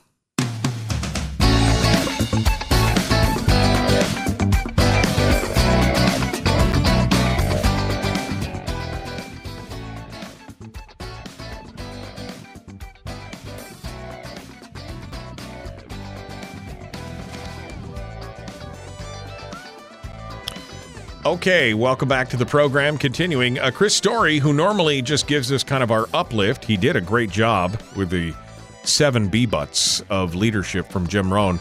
But uh, I asked him to stay because he mentioned in passing something about Ukraine. Now, as I just told the listening audience during the break, that I'm not I'm not huge on geopolitics. I mean, I do follow some things because they interest me, but I don't generally cover them on the program unless they're in basic broad strokes. But uh, I mean, I, I find some interesting things happening. We were just talking about this uh, this theory that I keep seeing in some circles on the right about how uh, Putin is somehow some kind of messianic savior who, through philanthropic reasons, is trying to stop a one world or new world order or one world government or whatever, and that makes him a savior.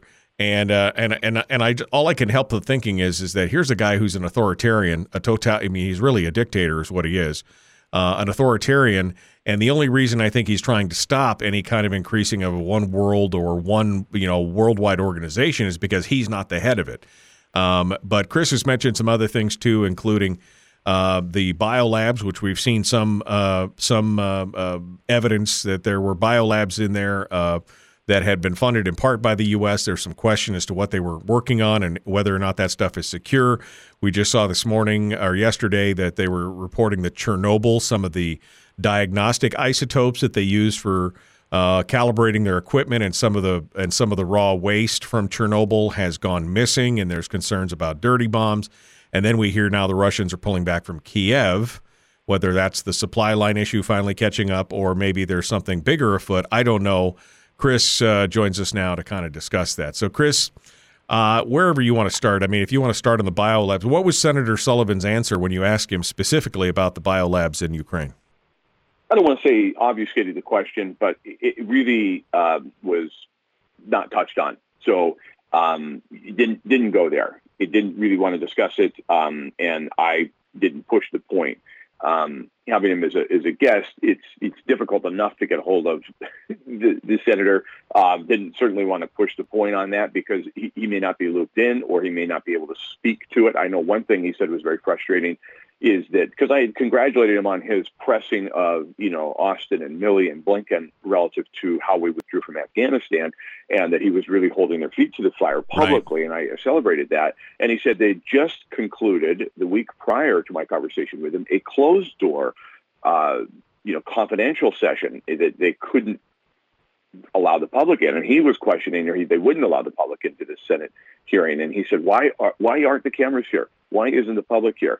And I think so. He's definitely coming from the right place, but I'm not sure that you know in that moment that question was going to be answered. My bigger concern is with leadership in respect to what we were talking about before. Individually, we need to be thoughtful and strong and bold and questioning and listening and researching all of these things so we can be influencing the people that are having a great um, going to be influencing the outcome of this. Because there is no doubt in my mind as soon as i heard marco rubio asking the question and getting sort of a, a, a surprise answer of well yes there, we do have secured labs there. Like wait a minute. All of that flashed through my mind about burisma hunter biden's connections to burisma the president of ukraine currently having been foisted to power in part by an oligarch of ukraine who is very involved with Burisma himself, if not uh, on the board, he's president. He's, he's, very high up in that organization.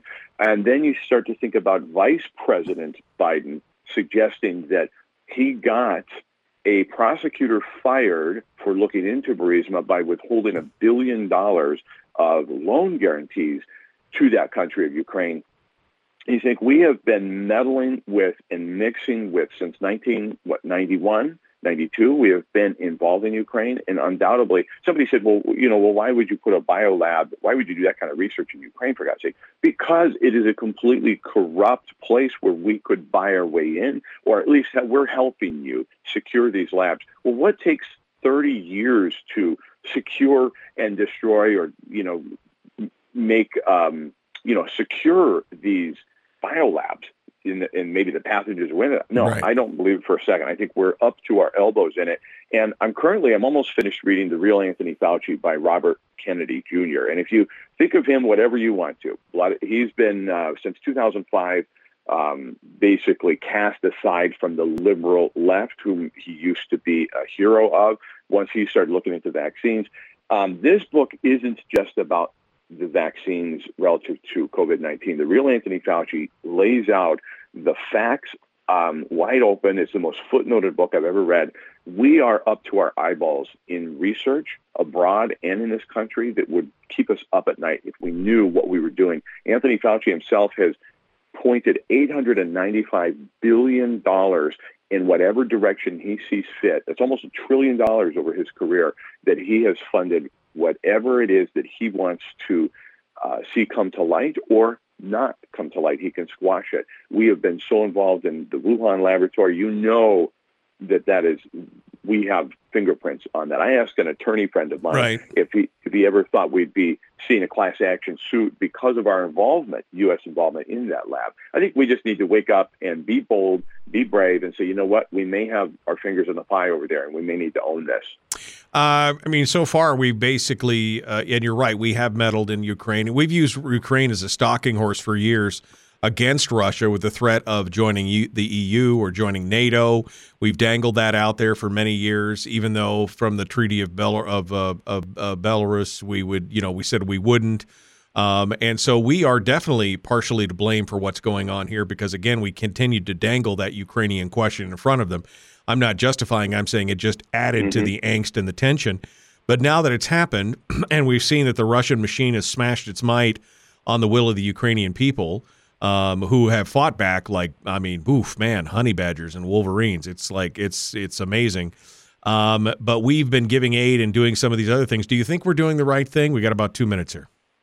You know, of course, you know, of course, trying to push Putin back, of course. But I think we need to come back to the the root of it, rather than okay, that's that's a conversation that needs to be had. Are we doing the right thing currently? Let's look back and think when we put Biden in office, we began, I think, the countdown clock to the invasion of Ukraine. Just like when Putin took back Crimea in 2014 uh, in the Obama years. And Biden said it as soon as we elected President Obama, he said they're going to test him. they're going to test him. Well, the world's going to test him, and they did. And once Biden got into office, so I think if we look at nothing else in those last 30 seconds we've got here, is consequences uh, from elections will prolong the Mhm. suffering of the world. And I think that's where we need to come back and have a real come to Jesus moment here in America. What are we going to do? And are you going to be a leader in your life right now with the situation we have on the ground here, which is a president who is not mentally fit and he's dangerous. And so to me, I think we, that's what we can have the most influence on right now. I hope we're not prolonging the suffering of the Ukrainians by handing them shotguns and pistols and rocket launchers. I hope that we're not prolonging that suffering. But um, I, I'm more concerned about our own president right now. Yeah, I mean, we've seen this, and of course, Russian expansionism with Georgia and Belarus, and of course, Donetsk and some of the other Crimean breakaways and everything. It's uh, it's going to be interesting to see where this all comes out, and we'll be looking back and picking this apart, I'm sure, for years. Uh, thank you, my friend. It's good to hear from you, and thank you for being part of the program today. Thank you for your leadership in the world, Michael. Appreciate it, my friend. Out of time, folks. Well, that does it. It's interesting to see all of this stuff kind of break down. Um, I find it fascinating. Um, the the war component of it as well. Anyway, um, all right, we're out of time. We got to uh, we got to go. Got to got to got to go. Appreciate you guys being part of it. And we will see you tomorrow. Kelly Tshibaka, Mike Shower will be our guest. The Michael Duke Show. The Common Sense Radio.